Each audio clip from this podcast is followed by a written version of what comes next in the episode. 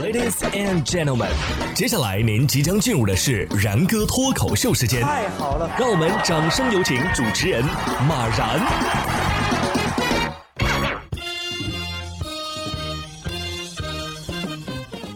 然哥说新闻，新闻脱口秀，各位听众大家好，我是然哥。很快这五一假期就来了，不知道正在听节目的你有没有什么计划呢？今年五一假期啊，酒店那肯定是爆满。而在最近啊，台州就有酒店竟然推出了九十九元睡大厅沙发这样的产品。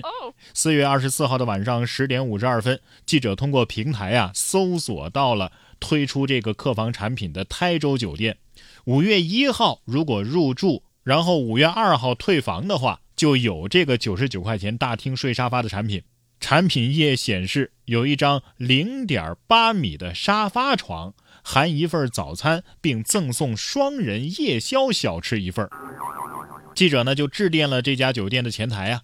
接线服务员简单的介绍了一下这个产品，哎，我们确实有九十九块钱大厅睡沙发这个产品，是今天刚上线的，就是大厅里的沙发啊，但是不能跟别的沙发隔开，没有洗浴设施，但是有一个公用的电视机。不过到了晚上十一点零一分，记者再次通过平台搜索这个酒店的时候，发现九十九块钱的大厅睡沙发这个产品已经下架了。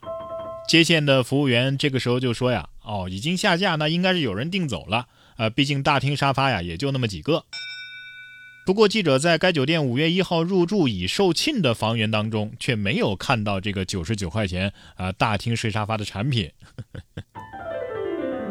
本以为酒店涨价已经很离谱了，没想到连沙发都租出去这件事儿更离谱。不愧是资本家呀，这算盘打的实在是过于精细了。而且住个沙发一晚上就要九十九块钱。就一张沙发哎，真不建议大家把酒店的沙发都抢光，因为一旦抢光，接下来搞不好啊，这酒店就开始出租自家的大堂、房檐儿，到时候给你一张毯子，在地上睡一晚上就要五十块钱，怎么样？你睡还是不睡？还有网友啊晒出了二零二三年全国各城市酒店五一价格对比表，我只想说呀，那涨幅达到了百分之五百的酒店。你真别太不把我们的钱当钱看了好吗？这个五一啊，看来也不是非出门不可，我就打算宅在家里，因为确实玩不起。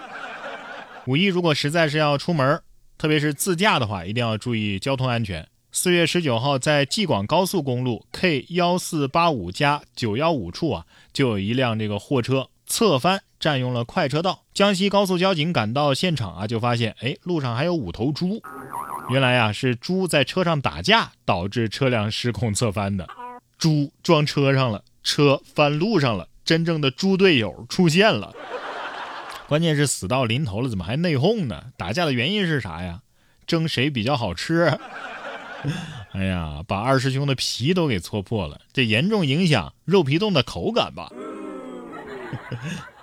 不过我倒是很好奇啊，司机打电话报保险的时候该怎么描述呢？而且这责任该如何定也很好奇，是猪全责，各罚五百斤猪肉上缴。这这这件事放眼整个高速都是相当的炸裂了。同样是打架，不过这次打架的呀不是猪。近日黑龙江晚上六点半，在一家超市内啊，男子冯某询问张某：“你为什么盯着自己看啊？是不是有事儿啊？有事儿就说事儿啊。”张某则回答说：“哎，你不看我，我能看你吗？”随后，两个人走出超市，继续争执。冯某情绪激动，就挥拳把张某给打倒了，还连踢了几脚。张某立即报了警，民警呢就将冯某传唤到了办公区接受询问。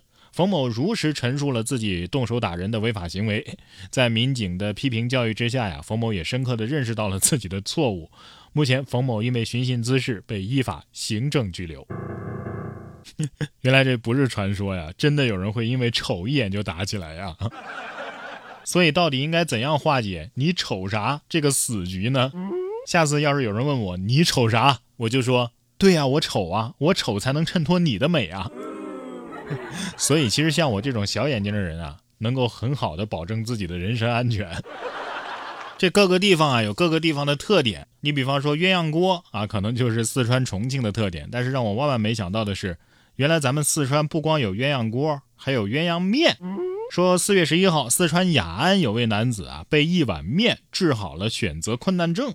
这面呢叫鸳鸯面，红汤清汤各占一半儿，形式呢类似是火锅里的这个鸳鸯锅。虽然但是如此，我还是不太理解啊，为什么要这么干呢？你们不就是想吃两种面的口味吗？那你点两碗不就得了吗？对呀。照这样下去，接下来会不会推出九宫格的汤面啊？别整这些没用的，我就问问，啥时候推广到我家这边？不过像下面这种啊，零零后整顿学校的，我觉得也是值得推广。四月二十二号，河南某学院的领导在大雨天啊召开军训动员大会，引发学生们的集体不满。视频当中，一位讲话的领导站在主席台上称：“我与大家一起站在这里，站在风里雨里。”但是。这主席台是有遮阳棚、遮雨棚的呀，你并没有站在风里雨里呀，所以这样的讲话呀就没有引起台下同学的共鸣，甚至有人啊大喊：“那你既然这样说，就下来一起淋雨呀！”这位发言人表示：“大家安静，把该走的流程走完，然后才可以离开这里。”据了解，学校事先啊是给学生发了雨衣的。但是你嘴上说着风雨同舟，实际上只有学生在淋雨吹风。咱不是说哎大学生太娇贵不能淋雨开大会，但是你愿意和学生们一起淋，那学生们保证没二话。结果你这是一边说着大话，一边连台都不想下。可以，零零后啊，从整顿学校到整顿职场，一起说，谢谢你，零零后。